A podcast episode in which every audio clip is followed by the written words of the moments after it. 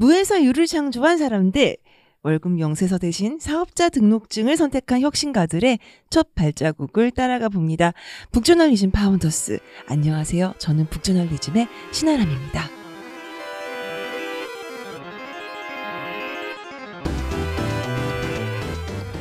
북저널리즘이 새롭게 선보이는 팟캐스트 파운더스는요, 기업을 만든 사람들의 이야기입니다.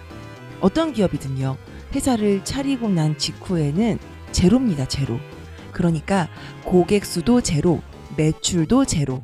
이것을 1로 만드는 일, 1억으로 만드는 일이 바로 회사를 만든다라는 말의 본질일지도 모르겠어요. 그리고 그 과정은 우리가 쉽게 상상하기 힘든 아주 작고 또 보잘것없는 사건, 사고들로 가득할지 모릅니다. 파운더스는 그 이야기를 담았습니다. 거창한 경제 이야기가 아니라 이 세상에 없던 새로운 회사를 만든 사람들의 일종의 소소한 모험담을 전해드리려고 합니다. 자, 그럼 대망의 첫 번째 파운더를 소개합니다. 지금 듣고 계시는 팟캐스트 파운더스를 직접 기획한 분이기도 하죠. 북저널리즘의 이연대 대표와 함께합니다. 안녕하세요. 안녕하세요. 북저널리즘 대표 이연대입니다. 네, 반갑습니다. 뭐 반갑달까, 오늘도 아침에 뵀잖아요. 옆자리에 앉아 계시잖아요. 네, 그렇죠. 네, 그저께였나요? 그저께였나요? 그 옆자리에 계시던 이연대 대표님께서 팟캐스트를 하나 새로 하자. 애플 팟캐스트 전체 1위를 했다 우리가 물 들어왔을 때 노를 저어야 된다라면서 기획을 주셨는데 정말 제 입장에서는 굉장히 난감했습니다. 대표님이 주신 건데 깔 수도 없고 안 할 수도 없고 그래서 굉장히 난감했는데요. 이 새로운 팟캐스트 파운더스를 직접 기획하신 기획 의도가 있으시다면 뭘까요? 이거 왜 만들어요, 저희? 사실 이게 제 급조한 프로그램은 아니고요. 네. 한 1, 2년 전부터 이런 기획을 한번 해보고 싶었었는데 꽤 됐네요. 그렇죠. 근데 이제 저희가 워낙 다양한 업무를 많은 업무를 하다 보니까 이제 선뜻 제안을 드리기가 좀 쉽지가 않아서 미루다가 네네. 이제 이번 기회에 한번 제안을 드리게 됐었는데 1위도 했으니까 지금이다 점이. 그렇죠, 맞습니다. 네네. 그래서 기획 취지를 간단히 말씀드리자면 네. 이제 스타트업이나 어떤 초기 기업의 이야기를 다룬 책이나 팟캐스트는 많은데. 그런 내용들을 좀 살펴보면은 동서남북 이런 큰 방향을 알려주는 컨텐츠들은 많아요. 그런데 네. 뭐 직진 50m를 한 다음에 길 모퉁이에서 좌회전을 하고 이런 세세한 이야기, 신발 속에 모래알갱이 같은 이야기까지 끄집어내는 컨텐츠들은 잘 없어서 네. 이런 스타트업의 어떤 초기 경험에 대해서 이야기를 해볼 수 있는 이런 컨텐츠가 있으면 어떨까 그런 생각을 했습니다. 그렇군요. 근데 스타트업의 초기 경험이라는 게 말씀하신 대로 커다란 방향을 걷어내고 나면은 정말 두 번째 골목길에서 좌회전 하신 다음에 삼양수포가 보이면 거기서 돌아 나오셔가지고요. 뭐 이런 얘기일 텐데 그런 얘기가 일반 청취자분들한테 어떤 의미가 있을 수 있을까요? 만약에 그게 실패한 경험이라면 그 실패 경험에서 이런 점들이 있었구나라고 타산지석 삼아서 그걸 네. 활용하실 수도 있을 거고 네네. 초기에 뭐 100명, 500명, 1000명 이렇게 초기 사용자를 확보한 그 과정에서 얻은 교훈들, 시행착오들 이런 것들을 좀 간접적으로나마 느끼실 수 있지 않을까 생각합니다. 그렇군요. 뭐 이를테면 그런 말 많이 하잖아요. 직장에서 성공하려면 대표처럼 사장님처럼 일해라라는 말 많이 하죠. 뭐 그런 문제 해결의 능력 혹은 문제를 바라보는 관점 뭐 이런 것들을 좀 얻어갈 수도 있겠네요. 근데 그게 중요한 게 아니라 분명히 저한테는 이거 재밌을 거다라고 하셨잖아요. 네, 그렇죠. 네. 이게 대부분의 초기 기업들은 정말 초창기에는 엉망진창입니다. 그래서 그 이야기 자체가 물론 네. 이제 비즈니스적으로 교훈도 있고 하겠지만 일단 재미 자체가 있지 않을까 하는 게 제 생각이죠. 알겠습니다. 뭐 좋은 인사이트도 얻어가실 수 있겠지만요. 재밌을 거라는 약속을 먼저 드리면서 파운더스 시작을 좀 하겠습니다. 그러면요. 첫 번째 질문 바로 드릴게요. 자, 아까도 잠시 말씀드렸지만 회사를 처음부터 이제 만들어 나간다라는 거는 무에서 유를 만들어내는 일일 거예요. 자, 그러면 우리 이연대 대표님은 제로에서 얼마를 만드셨나요? 저희가 지금 현재 북저널리즘이라는 서비스를 만들고 있는데 네. 디지털 컨텐츠는 1200종 이상을 발행을 했고요. 종이책 96종을 발행을 했습니다. 그리고 네. 누적 유료 이용자는 14만 명을 조금 넘어섰습니다. 그러면은 제로에서부터 1296 그리고 14만이라는 숫자를 만드신 거네요. 대체 뭘 팔아서 이 숫자를 달성하셨나요? 먼저 저희 서비스 이름부터 소개를 드려야 될 것 같아요. 네네. 저희가 이제 북저널리즘이라는 서비스를 만들고 있는데 그렇죠. 이게 이제 저희가 만든 용어입니다. 북하고 저널리즘을 합한 말인데 네. 책처럼 깊이 있게 뉴스처럼 빠르게 지금 깊이 읽어야 할 주제를 전한다는 미션을 갖고 있고요. 정말 너무나 네. 마음속에 무슨 가훈처럼 네. 새기고 있는 말이라 가지고 예, 맞습니다. 예, 예. 정말 들으면서도 뭔가 조금 제가 조금 부끄럽고 좀 재미있기도 하고 그러네요. 네. 그래서 이 미션 하에서 저희가 지식 컨텐츠들을 만들고 있고요. 네. 그 컨텐츠들을 정기 구독 서비스로 제공하고 또 일부 컨텐츠는 종이책으로도 펴내고 있습니다. 그렇군요.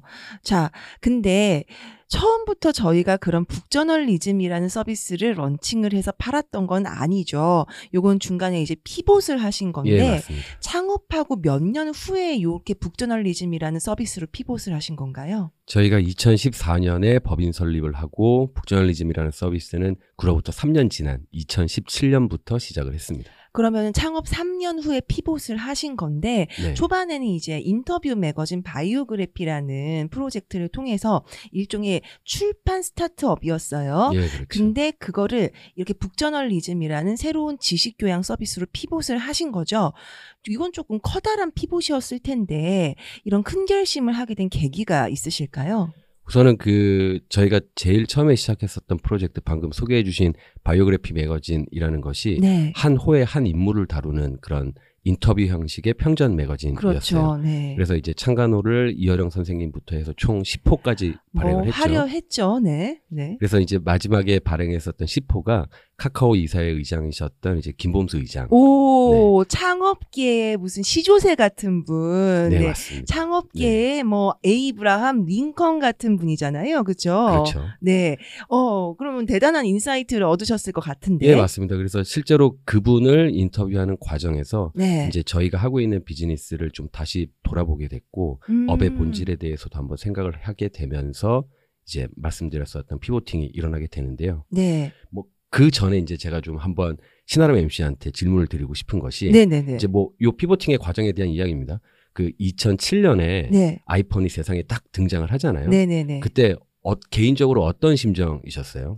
그때 저는 꼬꼬마였고 애플바였기 때문에 와 아이팟도 예쁜데 아이팟처럼 예쁜 전화기가 나온다고 저것은 정말 사고 싶다 이런 생각을 했었죠. 그렇죠. 네. 많은 분들이 아마 그렇게 생각하셨을 거고 네. 저도 제 기억으로 그때 이제 직장 생활을 하고 있었는데 네.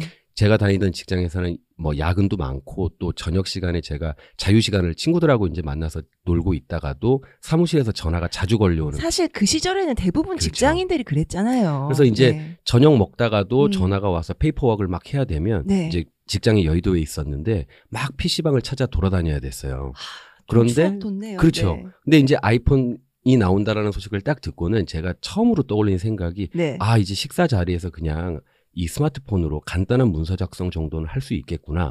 더 이상 내가 이제 그 PC방을 찾아 돌아다니지 않아도 되겠구나. 그래서 지금 생각하면은 어떻게 보면 회사원으로서는 조금은 기특한. 그쵸. 부장님이 좋아하는 그렇죠. 직원의 마음가짐. 제 일과 연관시켜서 그쵸. 이제 이 아이폰을 네, 생각을 네. 한 거니까요. 네, 네. 아무튼 저는 그 정도 생각을 가지고 있었던 기억이 나는데 네. 김범수 의장 인터뷰할 때 김범수 의장은 그러더라고요. 2007년에 아이폰이 등장하는 그 장면을 딱 목도를 하고서는 오, 네. 6개월 후에 이 사람 저 사람 이런 모든 사람의 손에 스마트폰이 들려 있다면 그때의 사용자에겐 어떤 것이 필요할까? 그때의 사용자는 어떤 것에 불편함을 느낄까? 네. 이런 생각을 하고 고안해서 결과적으로 만든 게 지금의 카카오톡인 거죠. 아, 그렇군요. 네. 요건 약간 소름 돋네요. 네, 그래서 제가 그 지점에서 막 스스로 좀 생각도 굉장히 많아지고 좀 약간 억울하기도 했어요. 이게 억울할 건 또 뭐예요? 이게 사실 뭐 스티브 잡스가 김범수 의장을 따로 불러내서 나 곧 아이폰이라는 거 만들 거니까 네. 자네 빨리 카카오톡 같은 거 준비하시게 했으면 제가 뭐 전혀 억울할 게 없죠. 네네. 그런데 제가 나중에 물어봤더니만 네. 김범수 의장도 저도 그거 그냥 유튜브로 봤거든요. 그래서 다시 말하자면 우리 둘 사이의 자극은 똑같았는데 네. 반응은 정말 180도 달랐던 거죠. 누군가는 내 앞에 일을 봤고 누군가는 저 너머의 큰 파도를 본 거니까요. 네, 맞습니다. 그래서 그 당시에 그런 질의응답을 하는 와중에 이제 비즈니스에 대해서 저도 좀 다시 생각을 해보게 되고 네. 그냥 바이오그래피 매거진이 어떻게 보면 제 만족을 위해서 했다면 내가 좋아서 했던 예. 그렇죠. 네네. 그랬다면 이제는 뭐 여전히 저도 좋아하는 일이겠지만 네. 사용자의 불편을 해결해 줄 수 있는 비즈니스가 뭐가 있을까 컨텐츠 업계에서 이런 생각을 좀 그 당시에 깊이 하고 그리고 그 이듬해 봄에 이제 2017년에 북저널리즘이라는 브랜드를 시작을 하게 됐습니다. 그러니까 그 김범수 의장과의 만남을 계기로 비즈니스를 해야 되는 이유 자체에 대해서 좀 다시 생각을 하게 되고 이 사회에 우리 세상에 있는 그 컨텐츠적인 문제점을 좀 해결하는 비즈니스를 하고 싶다라는 생각 때문에 피봇을 하게 됐다라는 말씀으로 예 들었습니다. 그러면 문제 해결을 하겠다. 포부는 좋아요. 그 요렇게 보시니까 문제가 뭐였나요? 우선은 출판하고 언론 이쪽에 대해서 좀 생각을 많이 했었는데 뭐 그거야 뭐 가장 밀접하게 접촉력이 넓으셨던 예, 거니까 그렇죠. 네. 그래서 이제 그 당시에 이제 책, 뉴스 이 두 가지 군의 그 사용자들한테 어떤 불편을 느끼고 있는지를 좀 많이 서베이를 했었어요. 네. 그래서 먼저 책에 대해서 말씀을 먼저 드리자면 책이라는 상품은 깊이는 있지만 시의성의 면에서는 좀 아쉽다라는 이야기들이 되게 많았어요. 네. 뭐 아시다시피 책이라는 거는 언제 읽어도 그만이고 꼭 오늘 아니고 다음 주, 다음 달 이렇게 읽어도 그만인 상품이니까요. 그렇죠, 그렇죠. 그리고 또 한편으로 또 뉴스는 시의성은 있지만 깊이 면에서는 좀 아쉽다라는 좀 제가 결론을 얻었었는데 네네네. 그 당시 이제 이용자들이 제일 많이 하셨던 이야기가 믿고 읽을 만한 뉴스가 드물다. 그리고 뉴스만 팔로우업해서는 맥락과 배경까지 깊이 알기는 어렵다. 이런 이야기들이 많으셨어요. 그렇군요. 그래서 저희는 그 두 매체의 장점을 결합해서 책의 깊이와 뉴스의 시의성을 결합한 새로운 미디어를 한번 만들어 보자. 라는 생각을 이제 그 당시에 했었습니다. 사실 말씀 주셨던 그런 페인 포인트들은 아직도 해결되지 않고 있는 것이 사실이고 오히려 악화하고 있다면 더 악화하고 있는 것이 사실이죠. 사실 소셜미디어를 통해서 뉴스가 많이 소비되는 시대로 접어들면서 뉴스의 신뢰성이라는 것, 그런 파편성이라는 것 이런 것들은 점점 더 심화하고 있으니까요. 그렇다면 북저널리즘은 그 미션을 어느 정도 좀 해결하셨다고 생각하세요? 여전히 해결해 나가고 있는 중이라고 생각을 합니다. 네. 그러면은 북저널리즘이 추구하는 가치라는 것이 그러한 문제를 해결한다라는 것이라면은 지금 우리 구성원들은 그런 가치들을 충분히 공유하고 있다고 생각하시나요? 기본적으로 저희 회사에 지원하는 분들 자체가 지원 당시에 이미 책의 깊이와 뉴스의 시의성 이걸 결합을 하겠다. 책과 뉴스를 재정해 보겠다. 이 미션에는 어느 정도 공감한 친구들이 지원을 해주고 있다라고 생각을 하고요. 그렇죠. 네. 또 뭐 팀에 합류한 이후에도 저희가 이 미션에 대해서는 굉장히 자주 이야기하는 편이기 때문에 그것에 대해서는 좀 한마음을 갖고 있지 않나 그렇게 생각을 합니다. 그렇군요. 사실 제가 방금 여쭤본 이 질문은 저희 북저널리즘 독자이신 김누리 독자님께서 이제 해주신 질문이에요. 네. 그래서 좀 답변이 되셨는지 모르겠네요. 저도 사실은 북저널리즘에 지원을 할 때 북저널리즘의 가치에 대해서 그리고 북저널리즘에서 일하고 싶은 이유에 대해서 아주 상세하게 서술하도록 요구받았기 때문에 뭐 여기에 대해서는 구성원들이 아주 강하게 그 가치를 공유하고 있다라고 말씀드릴 수 있을 것 같습니다. 자, 그러면은 앞으로 갈 길은 얼마 정도 남았나요? 이 미션의 달성은 몇 퍼센트 정도 했다고 생각하세요? 저는 한 10% 미만일 것 같아요. 저희 10%밖에 못했어요. 그러니까 저희가 하고자 하는 것들이 네. 뭐 좋게 말하면 굉장히 크고 멋지고 숭고한 일이라고 생각을 하기 때문에 네. 이런 일들이 고작 5년, 6년 만에 될 거라고는 생각을 하지 않습니다.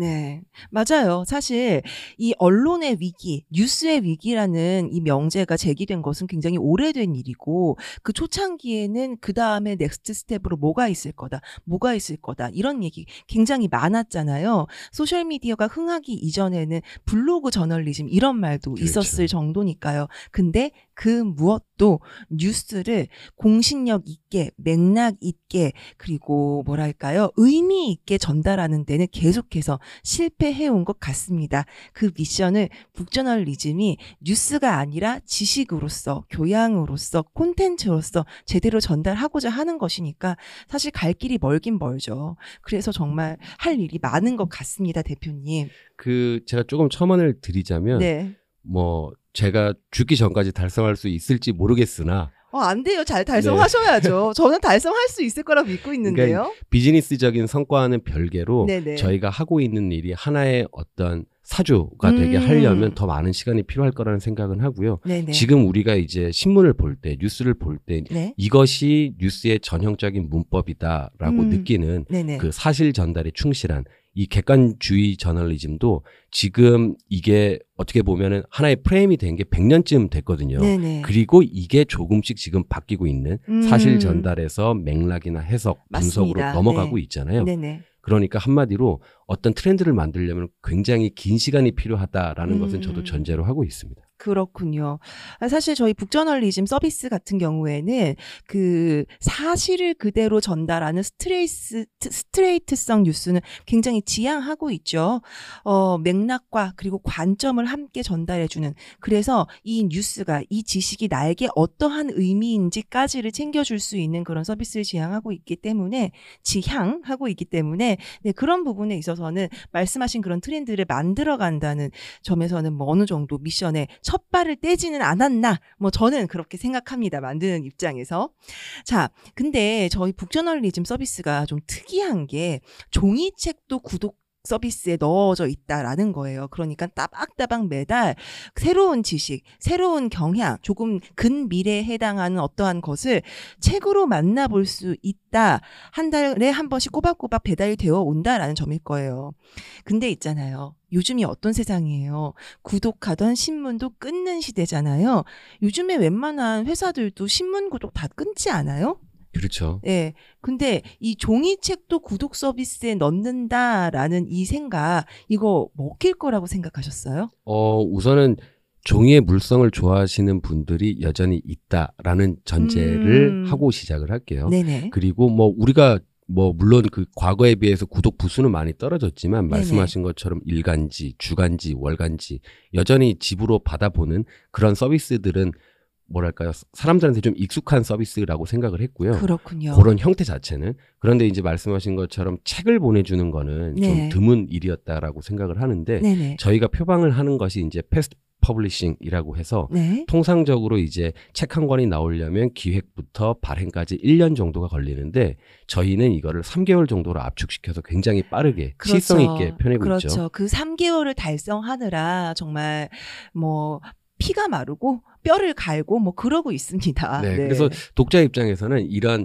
지금 우리가 깊이 읽어야 될 이슈들을 한 달에 한 번씩 받아보시면서 그 분야를 좀 더 깊이 있게 이해하실 수 있는, 이게 일반 책으로는 만족시킬 수가 없어요. 말씀드린 것처럼 1년 정도가 걸려야 시장에 나오는 게 책이라는 그렇죠? 상품이니까요. 네. 그리고 뉴스, 신문이라는 상품은 빠르게는 이야기를 전달하지만 또 깊이 있게 전달은 못하기 때문에 네. 그 사이에 뭔가가 필요한 것인데 저희 책은 그 이슈를 이제 한 달에 한 번씩 보내드리는 거죠. 뭔가 새로운 이슈가 터졌을 때 한 3개월 정도가 딱 적당한 시간이다라는 생각도 저는 개인적으로 하거든요.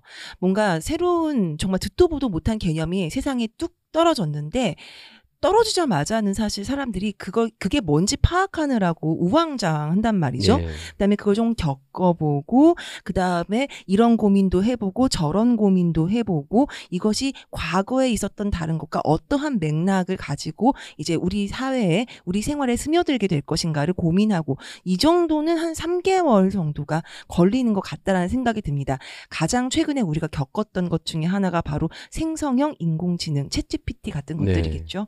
뭐 3개월이라는 시간을 뭔가 아주 안정적으로 달성해서 새로운 지식 컨텐츠가 계속해서 생산이 된다면은 그거는 사실 굉장히 유효한 비즈니스 모델이 될 수도 있겠다라는 데 저도 크게 동의합니다. 예, 저희가 궁극적으로 하고 싶은 방향이 바로 그겁니다. 책의 깊이, 뉴스의 시성, 이 두 가지를 결합한 지식 컨텐츠. 그래서 이 새로운 뭔가 종이책을 구독한다는, 한 달에 한 번씩 종이책 형태의 지식 컨텐츠가 집으로 배달된다라는 이 서비스를 하고 계신데 먹히고 있다고 생각하세요? 예, 충분히 어느 정도는 초반에 예상했었던 대로 가고 있다라고 생각을 하고요. 네네. 이게 이제 독자의 입장에서도 그러시겠지만 또 회사를 운영하는 입장에서도 큰 도움이 됩니다. 이게 사실 책이라는 상품은 네. 나오자마자 영권에서부터 시작을 해야 되잖아요. 그쵸? 그런데 저희는 이런 이제 종이책까지 받아보시는 구독자들이 계시기 때문에 저희가 펴내는 종이책은 출간하자마자 일정 부수 이상을 판매를 하고 시작하는 셈입니다. 그렇죠. 그렇죠. 사실 그렇기 때문에 검증되지 않은 조금 미래의 아이템들, 이슈들을 좀 선점해서 저희가 전해드릴 수 있는 것도 그런 구독자 여러분들이 계시기 때문에 또 가능한 비즈니스 생태계인 것 같아요. 그렇죠. 저희가 하는 일 중에 지금 이슈가 되고 있는 일들을 전달해 드리는 것도 있지만 이것은 이슈가 되어야 한다라고 하는 저희가 이제 뉴스 의제를 설정하는 기능도 있기 때문에 맞습니다. 말씀해 주신 것처럼 그 두 가지 분야를 저희가 다 좀 다룰 수 있는 것 같아요. 구독자분들 덕분에. 그렇군요. 자, 그러면은 종이책만 배달해 드리는 게 아니고 디지털 지식 구독도 함께 가고 있잖아요. 북저널리즘이라는 온라인 플랫폼을 통해서 매일 데일리 컨텐츠도 제공을 해드리고 그리고 전자책 형태의 조금 긴 글도 읽을 수 있고 또 종이책 분량의 아주 긴 글도 읽을 수 있고 다양한 포맷의 지식 컨텐츠를 제공을 하고 있어요. 근데 이게 지금은 어느 정도 시장이 형성이 돼 있어요. 사실 저희가 경쟁자라고 생각하는 회사들도 몇 있지요. 근데 처음에는 이것도 조금 막막하셨을 것 같아요. 수요가 분명히 있다. 넷플릭스도 아닌데 이거 구독해줄 사람이 있다라고 확신하셨던 까닭이 있을까요? 그 당시만 해도 사실 사용자 분석을 철저하게 하지는 않았어요. 그리고 이거는 뭐 제 개인적인 생각이라기보다는 이제 Y컴비네이터 설립자인 폴 그레이엄도 비슷한 이야기를 하는데 네네. 주변에 너처럼 생각하는 사람이 아무리 적어도 1000명 정도는 있을 거다. 그래서 너가 정말 꽂혀있는 걸 해라라는 이야기였는데 네네. 저 역시도 어차피 처음에 이 서비스를 런칭했을 때는 런칭하자마자 이거는 500만 명이 봐줄 거야 라고 생각은 안 했기 때문에 네. 저희 팀이 좋아하는 컨텐츠를 만들면 저희와 취향과 관심사가 비슷한 최소한의 분들은 분명히 있을 거라고 생각을 했습니다. 근데 그거는 어떤 콘텐츠 비즈니스에서도 통하는 전략인 것 같아요. 만드는 사람들이 신나서 만들고 재밌어서 만들면은 그게 보는 사람들, 읽는 사람들도 뭔가 뭐라고 해야 되나요? 그 기운이 좀 느껴진다고 해야 되나요? 그럼요. 그리고 내가 재밌으면 너도 재밌잖아요. 맞습니다. 솔직히. 예. 그리고 또 거꾸로 말하면 그게 직업 윤리하고도 저는 연결되는 부분이라고 생각을 해요. 네네. 자기가 만들면서도 재미없고 만족하지 않으면서 남한테 판다는 거는 네. 좀 심하게 말하면 저는 사기꾼이라고 생각을 합니다. 맞습니다. 옥장판을 만들어 팔 거면은 우리 집에도 10장 깔아놔야지. 그럼요, 그게 상도이겠죠. 아, 그렇군요. 자, 근데 이거 구독 서비스잖아요. 지식을 굳이 구독해야 되는 이유가 있어요? 아니, 지식이라는 건 내가 필요할 때 언제든지 검색해서 찾아볼 수 있는 거잖아요.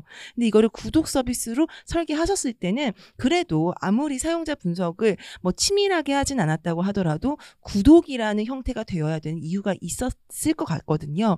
뭘까요? 그거는 지금 현재 컨텐츠 시장 이야기로 좀 해볼 수 있을 것 같은데요. 네네. 지금 뭐 말씀하신 것처럼 검색만 하면 어마어마한 정보들이 많이 쏟아져 나오죠. 그렇죠. 그런데 그런 정보들의 거의 대부분은 사실 전달 위주입니다. 그리고 저는 그런 사실 전달 자체는 이제는 과거에 비해서는 값어치가 많이 떨어졌다라고 생각을 하고요. 지금 소비자들이 지갑을 열 수 있는 거는 전문가의 고유한 관점, 네. 통찰, 해석. 네. 이거라고 생각을 합니다. 그래서 이제 저희 컨텐츠들은 뭐 분량이 짧건 중간이건 길건 그 모든 걸 다 포함해서 그 글쓴이의 관점이나 통찰을 전달하는 거를 좀 핵심으로 삼고 있습니다. 아, 그렇군요. 아, 그리고 사실 저는 개인적으로 이런 저희가 하고 있는 구독 서비스라는 것이 좀 매력 있다고 생각한 이유 중에 하나가요. 이건 이제 최근 한 몇 년간에 생겨난 현상이라고 생각하는데 예전에는요. TV에서 해주는 거 보고 신문에 실어주는 거 읽었잖아요. 근데 그게 사용자 개개인의 사용 경험에 맞추어서 내가 좋아하는 컨텐츠를 추천해주는 그 알고리즘에 지금 다들 익숙해져 있다고 생각하거든요. 근데 제가 오늘 아침에도 유튜브 뮤직이 저에게 들려주는 음악을 들으면서 일을 했는데 그 유튜브 뮤직이 저에게 들려준 노래라는 것들이 뭐냐면은 제가 예전에 들었던 음악의 아티스트의 신곡 그리고 제가 예전에 들었던 음악하고 비슷한 풍의 음악들, 이런 것들만 아주 쏙쏙 어쩜 그렇게 잘 골라가지고도 이제 수합을 해가지고 저에게 이게 너에게 오늘 필요한 플레이리스트야 라고 던져주는지 저도 소름이 돋아요. 근데 그렇게 되면은 듣던 음악밖에 못 듣거든요. 제가 굉장히 좋아하는 그 학자분, 모 학자분이 저한테 개인적으로 하셨던 말씀 중에 하나가 노인의 정의, 그러니까 안 좋은 의미로 늙어버린다는 것의 정의를 이렇게 말씀하시더라고요. 듣던 음악만 듣는 사람이 늙은 거라고. 그러니까 새로운 발견을 할 수 있는 여지를 이 알고리즘들이 주질 않잖아요. 근데 사실 북저널리즘 같은 지식교양 컨텐츠 구독 서비스를 이용을 하게 되면은 내가 1도 관심 없었던 소식들, 그리고 내가 1도 관심 없었던 분야의 지식들을 좀 억지로라도 내가 돈 내고 보고 있으니까 오늘 올라온 건 뭔 소리인지 제목이라도 보는 그런 효과가 있잖아요. 그런 면에서 뭐 예상하지 못했던 발견, 예상하지 못했던 만남, 이런 것들을 갖게 된다라는 것도 이런 구독 서비스가 갖게 되는 좀 중요한 지점인 것 같습니다.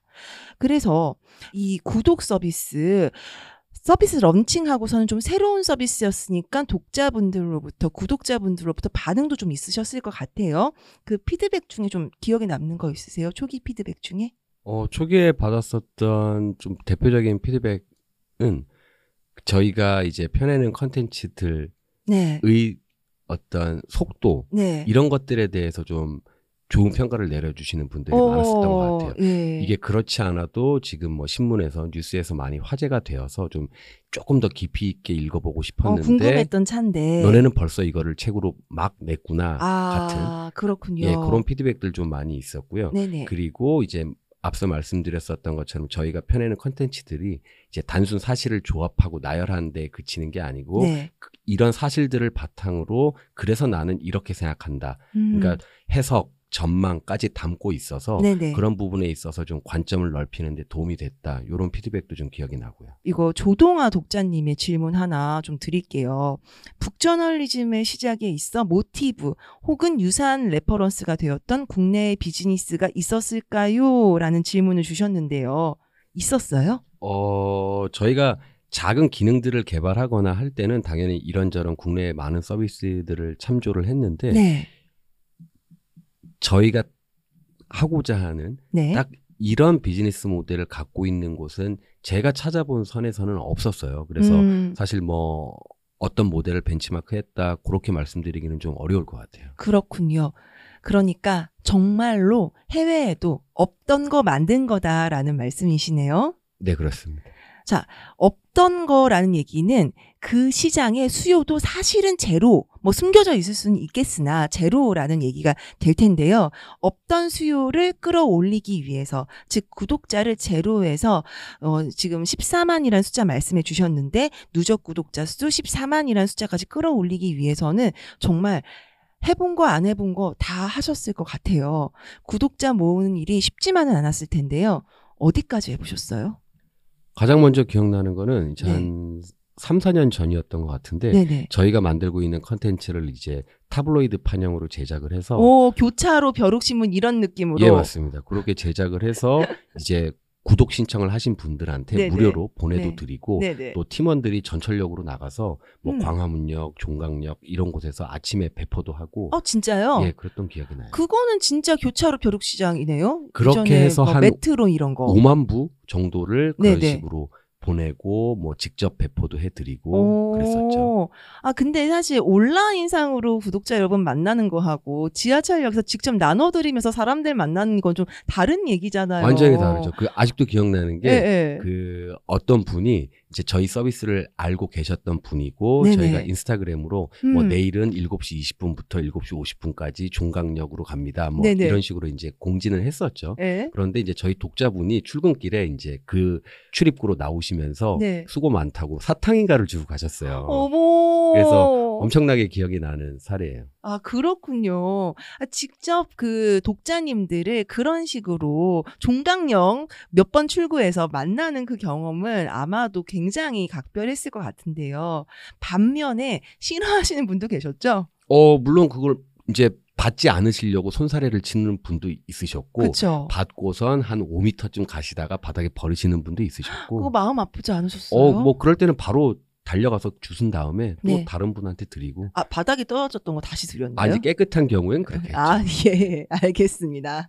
위생은 담보하였다. 네, 그렇군요. 아, 뭐 근데 뭐 직접 이게 오프라인에서 이게 신문 드리는 일 말고도 저희 뉴스레터 서비스도 지금 하고 있잖아요. 좀 독보적인 인터뷰 뉴스레터 서비스 톡스라는 거 지금 하고 있는데요. 아, 면면들이 화려합니다. 혁신가들의 인터뷰를 담고 있는 톡스 뉴스레터. 지금 북저널리즘 톡스 검색하시면 바로 구독하실 수 있으니까요. 한번 검색해 보시고요. 이 뉴스레터 서비스로 처음에 이제 홍보를 시작한 것도 사실은 드문 일이었다면서요? 저희가 뉴스레터 서비스를 2017년부터 시작한 걸로 기억을 하는데요. 그때만 해도 현재 같은 뉴스레터 시장은 없었어요. 사실 뭐 광고공사에서 보내는 어떤 광고성 뉴스레터가 대부분이었고, 네네. 그래서 이제 저희는 그때부터 뉴스레터 서비스를 시작을 했고, 그리고 처음에 이제 뉴스레터를 보낼 때는 지금 말씀하신 것처럼 인터뷰 형식의 그런 컨텐츠는 아니었고, 네네. 처음에는 어떻게 보면 오피니언, 칼럼 같은 형태였고, 네. 그렇게 한 1년 정도 하다가 네. 2018년부터 톡스라는 제목으로 이제 한 주에 한 편씩 이제 혁신가들을 인터뷰한 뉴스레터를 보내기 시작을 했죠. 그렇군요. 아니, 반응도 뜨거웠잖아요. 워낙에 면면들이 화려해가지고 섭외를 진짜 잘하셨죠? 초반에는 이제 뭐 신생 서비스이다 보니까 이 네. 브랜드를 좀 알리기 위해서 초반에는 인터뷰 섭외를 할 때도 그런 것까지 고려를 해서 좀 굉장히 많이 좀 공을 들였었던 것 같아요. 어떤 분들 계셨는지 소개 좀 해주세요.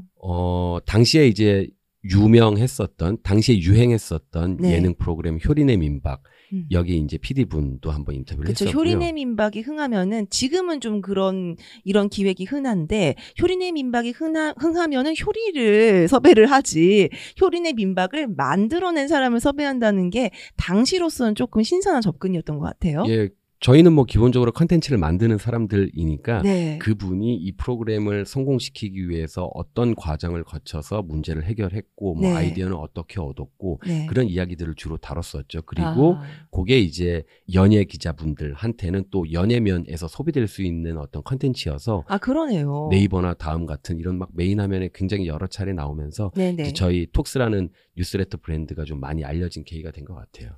그 지금까지 발행된 톡스 굉장히 많이 레퍼런스가 쌓여 있는데 가장 기억에 남는 인터뷰인은 누구일까요? 저희가 현재까지 한 300분 정도 네. 인터뷰를 한 것 같아요. 그래서 네. 이 분들을 인터뷰한 것들을 모아서 한 1500페이지 가까이 되는 책으로도 펴내기도 했는데 네. 그래서 사실 어느 한 분을 딱 꼽기가 되게 어려운 것 같아요. 뭐 방금 말씀드린 어떤 효리님 막 PD분도 계셨고 뭐 모노클 홍콩 지부장도 있었고. 모노클 홍콩 지부장은 왜 하셨어요? 그때? 그 당시에 이제 그분이 한국에 오셔서 네. 이제 문재인 대통령 포함해서 이제 청와대 관련된 취재를 하고 가셨었어요. 그때 네네. 그때 모노클 그 저기 취재 얘기가 좀 화제가 되긴 했었죠. 예. 그래서 근데 좀 언론계 있는 사람들한테는 화제가 됐었잖아요. 그래서 그 취재 뒷이야기를 이제 저희가 또 인터뷰를 했었죠. 다분히 만드는 사람으로서의 시각이 좀 담겨 있다라는 생각이 들어요. 예, 톡스 초기에는 컨텐츠 네. 만드는 사람들을 좀 많이 다뤘었던 것 같아요. 그렇군요.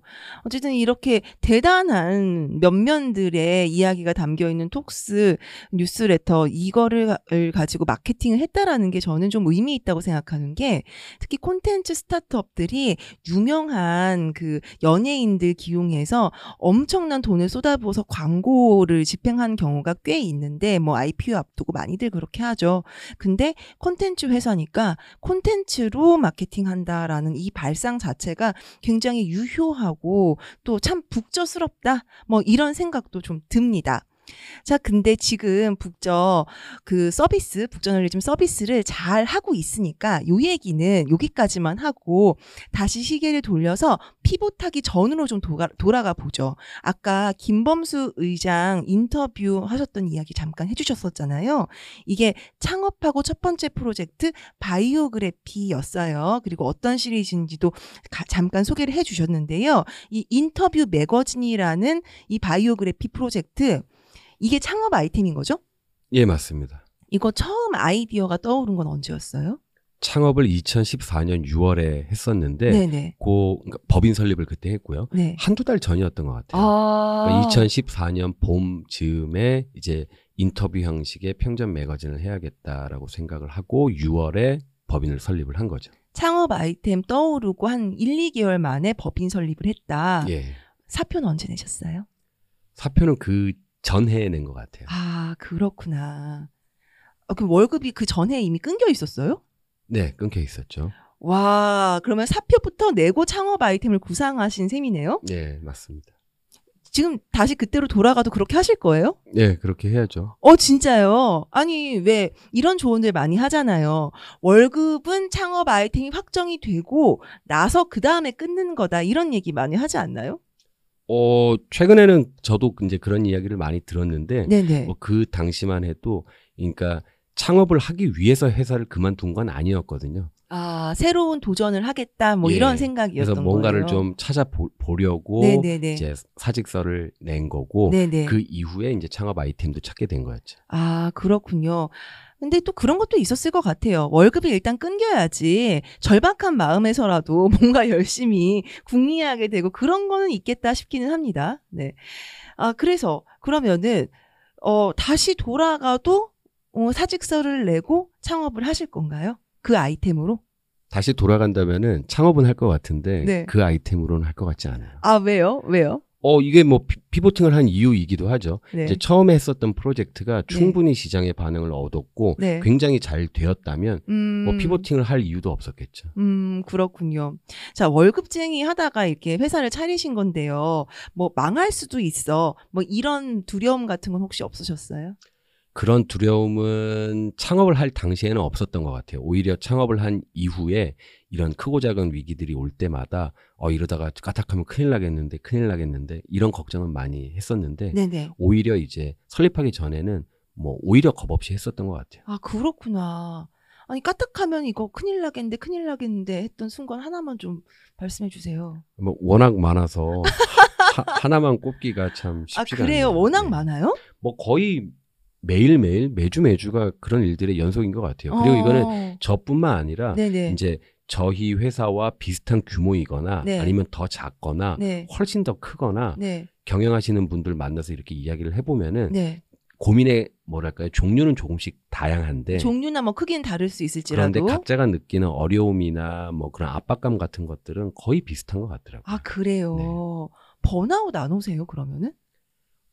그렇지 않아도 이제 번아웃 관련해서 왜 네. 창업자들, 그러니까 경영자들 정신 건강이 굉장히 중요하다. 그러니까요. 뭐 이런 이야기도 아니, 실리콘밸리에서는 뭐 마약이 뭐 당연히 공공연하게 사용되고 있다, 이런 뉴스도 최근에 외신을 통해서 보도가 됐는데 예.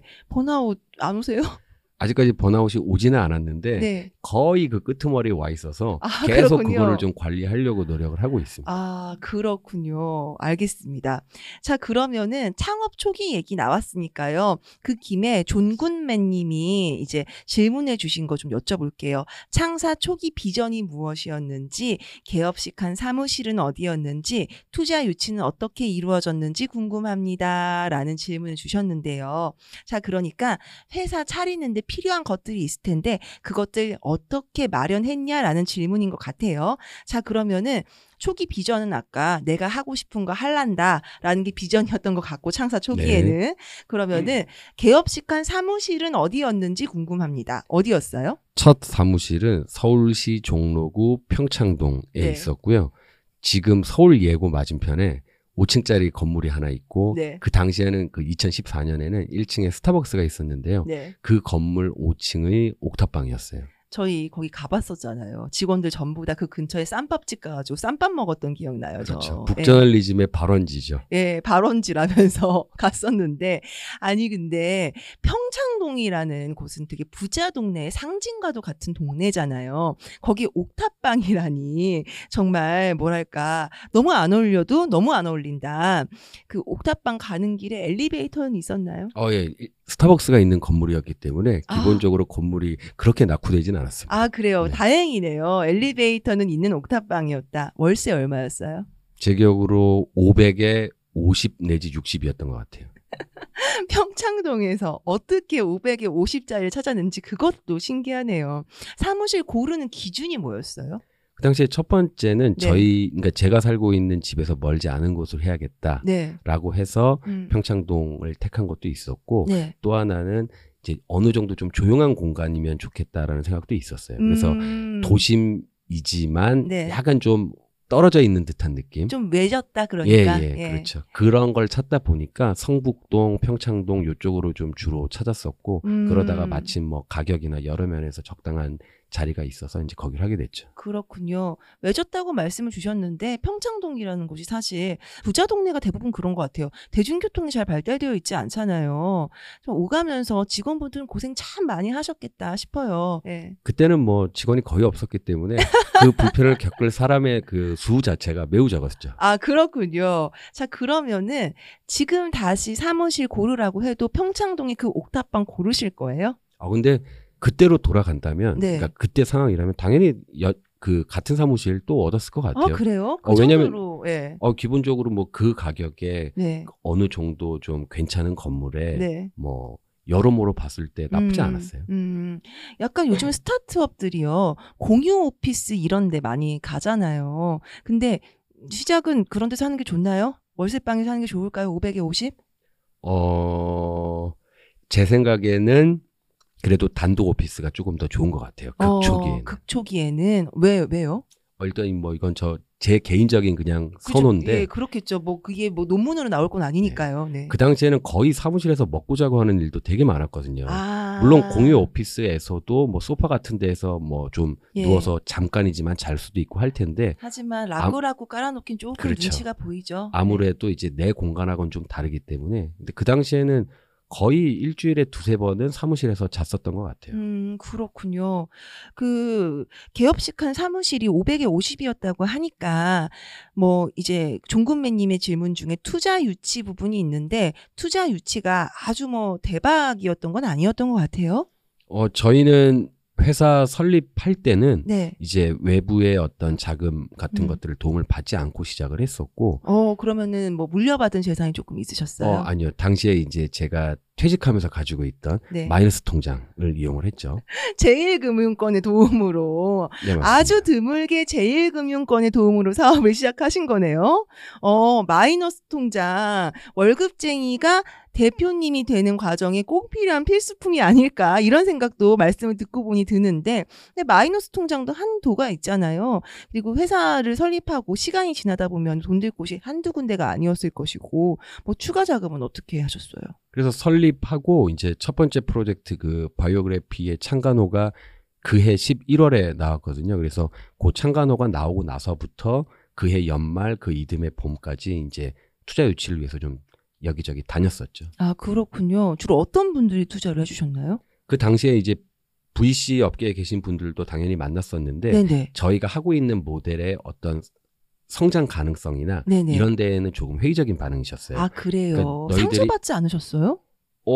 처음에는 당연히 좀 상처를 받았는데 네네. 그분들 말씀을 들어도 어느 정도 일리는 있었어요. 그러니까 이 출판물 자체는 네네. 매우 아름답고 네. 아주 좋은 내용이고 좋다. 네. 그런데 이게 10만 명, 50만 명, 100만 명한테 읽힐 수 있느냐라고 네. 봤을 때는 사업성 면에서는 투자하기는 쉽지 않겠다라는 좀 의견이 많으셨고 확장성이 좀 부족하다? 네, 그렇죠. 그래서 이제 그 다음 차선책으로 이제 주변의 지인분들한테 이제 좀 투자 유치를. 그렇죠. 사실 보험 처음 시작할래도 주변 지인부터 이제 전화하는 거니까요. 네, 그렇군요. 다 똑같네요. 뭐 멋진 그 사업을 시작하는 거나 정수기를 파는 거나 보험을 파는 거나 옥장판을 파는 거나 처음 시작은 지인부터 들어가는 거네요. 아, 정말, 예, 뭐, 돈은 그렇게 해서 마련을 하셨군요. 별게 없네요. 뭐, 특별한 비법 같은 게 있을 줄 알았거든요. 특별히 뭐, 없어요. 투자를 받는 비기 같은 거 있을 줄 알았는데, 전혀 없고, 마이너스 통장과 지인 베이스였다. 네. 종군매님께 좀 만족스러운 답변이 됐는지 잘 모르겠네요. 자, 요즘엔 재택근무도 하는 시대잖아요. 스타트업의 가장 큰 자산은 아마 사람일 텐데요. 창업 초기에 팀빌딩을 하는데도 공을 좀 많이 들이셨을 것 같아요. 어떻게 어떤 식으로 좀 팀빌딩을 하셨어요? 어떤 그 기준을 좀 가지고? 그때 이제 가장 크게 봤었던 거는 저희가 하고자 하는 일을 함께 하려는 의지가 어느 정도 있는지 그걸 제일 많이 봤었던 것 같아요. 미션에 어느 정도 공감하고 있는가. 단순히 기능적으로 기술적으로 어느 정도 좀 역량을 갖추신 분보다는 저희가 하는 일을 이제 함께 해내고자 하는 마음이 있는 분, 그런 분들 위주로 좀 채용을 했었던 것 같아요. 작은 회사잖아요. 시작한 지 얼마 안 되고, 그러니까 미래가 보장되어 있는 것도 아니고, 그래서 조금 어려움도 많으셨을 것 같아요. 그래서 어떻게 보면은 이제 면접을 볼 때 이제 제가 그분을 설득을 하고 우리 회사는 현재는 이러이러하지만 앞으로는 이러이러하려고 하고 이런 식으로 이제 저희 회사의 계획이나 이런 것들을 많이 설명을 드리고 좀 설득을 하려고 했었던 것 같아요. 그렇군요. 옥탑방에서 설득이 그게 되던가요? 그래서 이제 처음에는 당연히 옥탑방에서 설득을 하진 않고 아까 말씀드렸었던 1층 스타벅스에서 일단 거기서 만나서 전략이네요. 거기서 만나서 굉장히 참 사람도 좋고 사업성도 있어 보이는구나 라고 느끼게끔 만든 다음에 자 그럼 한번 올라가 보시죠. 하고서는 가스라이팅 아닌가요? 이거? 가스라이팅은 아니고요. 이제 뭐랄까 조금씩 마음의 벽을 허무는 거죠. 그렇군요. 전략이 있으셨군요. 처음부터 옥탑방을 보여주면 그건 좀 뭐랄까요. 이제 원래 알고 있던 사이도 알 바에 하는 좀 쉽지가 않죠. 쉽지 않죠. 예, 저라도 옥탑방부터 봤으면 쉽지 않았을 것 같다. 그런 생각이 드네요. 예, 오늘 정말 북저널리즘이라는 서비스가 어떻게 시작됐는지 그리고 그 이전에 창업 초기에는 어떤 에피소드들이 있었는지 정말 옥탑방부터 시작해서 그 종강역에서 그 전문용어로 찌라시라고 하죠. 찌라시 나눠주시던 시절까지 정말 디테일하게 좀 들어봤습니다.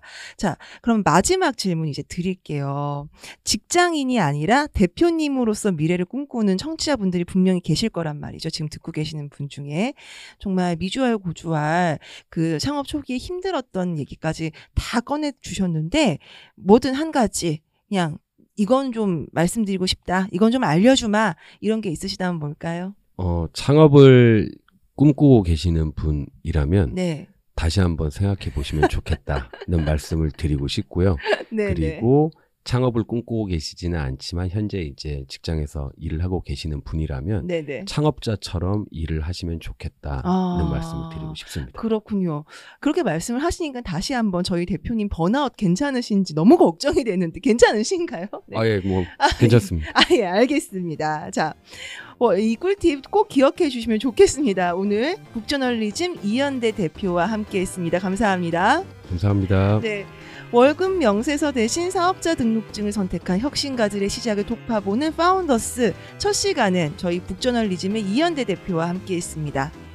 북저널리즘 파운더스는 부정기적으로 여러분들을 찾아뵐 예정이에요. 그러니까 돌연, 불현듯 찾아뵐 거니까요. 많이 기대해 주시고요. 또 이 시간에 만나고 싶은 파운더가 있다면 댓글창에 남겨주세요. 힘 닿는 데까지 섭외를 해서 그 회사 어떻게 시작되었나 꼬치꼬치 캐물어 보겠습니다.